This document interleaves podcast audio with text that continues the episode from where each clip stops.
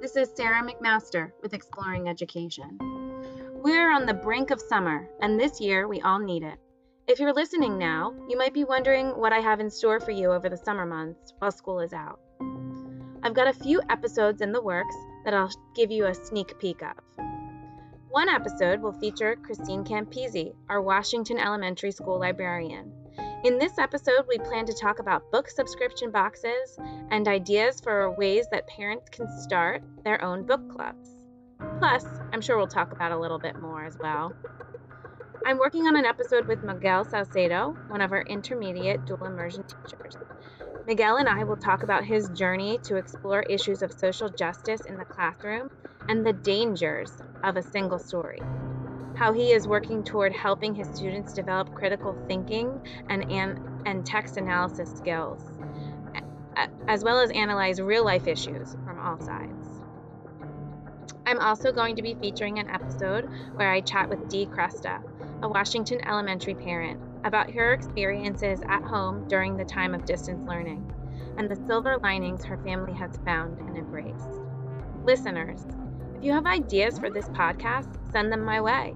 I can be reached by email at smcmaster at rbusd.org, or you can leave a comment on my blog at exploringeducation.blog. As for now, I'll share a recorded version of my most recent blog post titled When Lightning Strikes. This post is reflective on my part, and I hope it makes you think.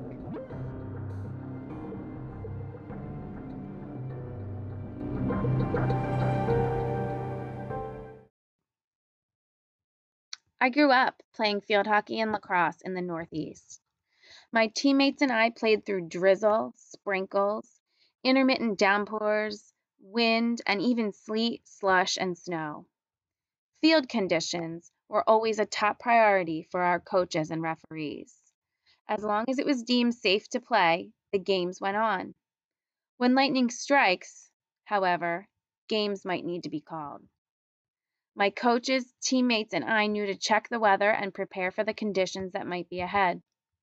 We knew that we might be in the middle of our best game on a streak that we've been working toward all season, and the moments could get taken away from us because the game would need to be postponed for everyone's safety.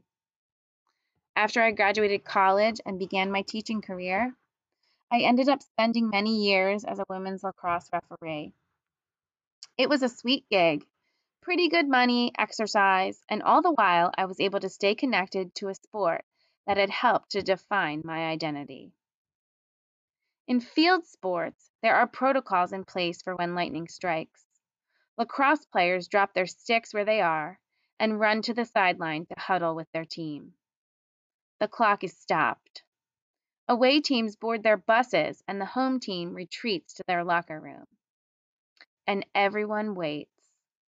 The refs remain in contact with the coaches and keep checking the local weather service for further strikes of lightning within the area.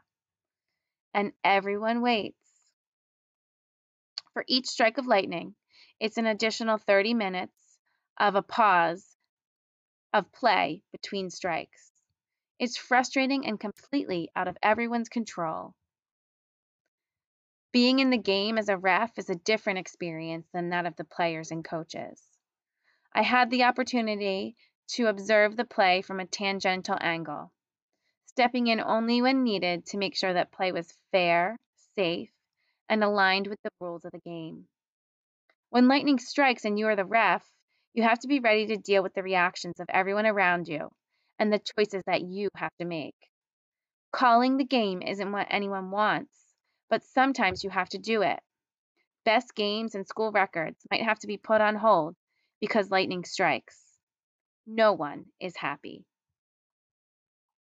For educators and parents and students, it seems like when COVID 19 rolled in, like an impending thunderstorm, the experience was similar to a sports game. We had to watch and wait, remind ourselves of protocols, and get ready for what might be ahead. Lightning struck our school year. That can't be denied.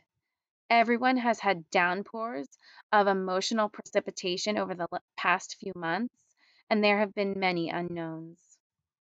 Like a sports team reviewing game footage, this time has given educators everywhere a chance to pause, examine our practices, and come out with a few new plays.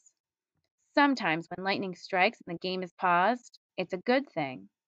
It gives your team a chance to come together and talk about how you were playing and how you might work to work together in a better or different way the next time you are out there on the field.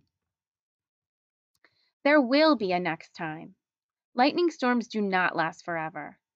Like a sports team who has had the chance to refine their play after the game was called, our schools have done the same.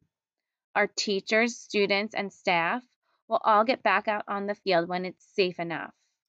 And when they do, I'm hoping that everyone will come back refreshed, stronger, and with a passion to play like they never have before. That's all I've got for you, listeners. You can follow us on Instagram at Washington Explorers and check out our blog at exploringeducation.blog. We will get back on the field, and when we do, we'll all be stronger. Peace, hug your kids, and be kind.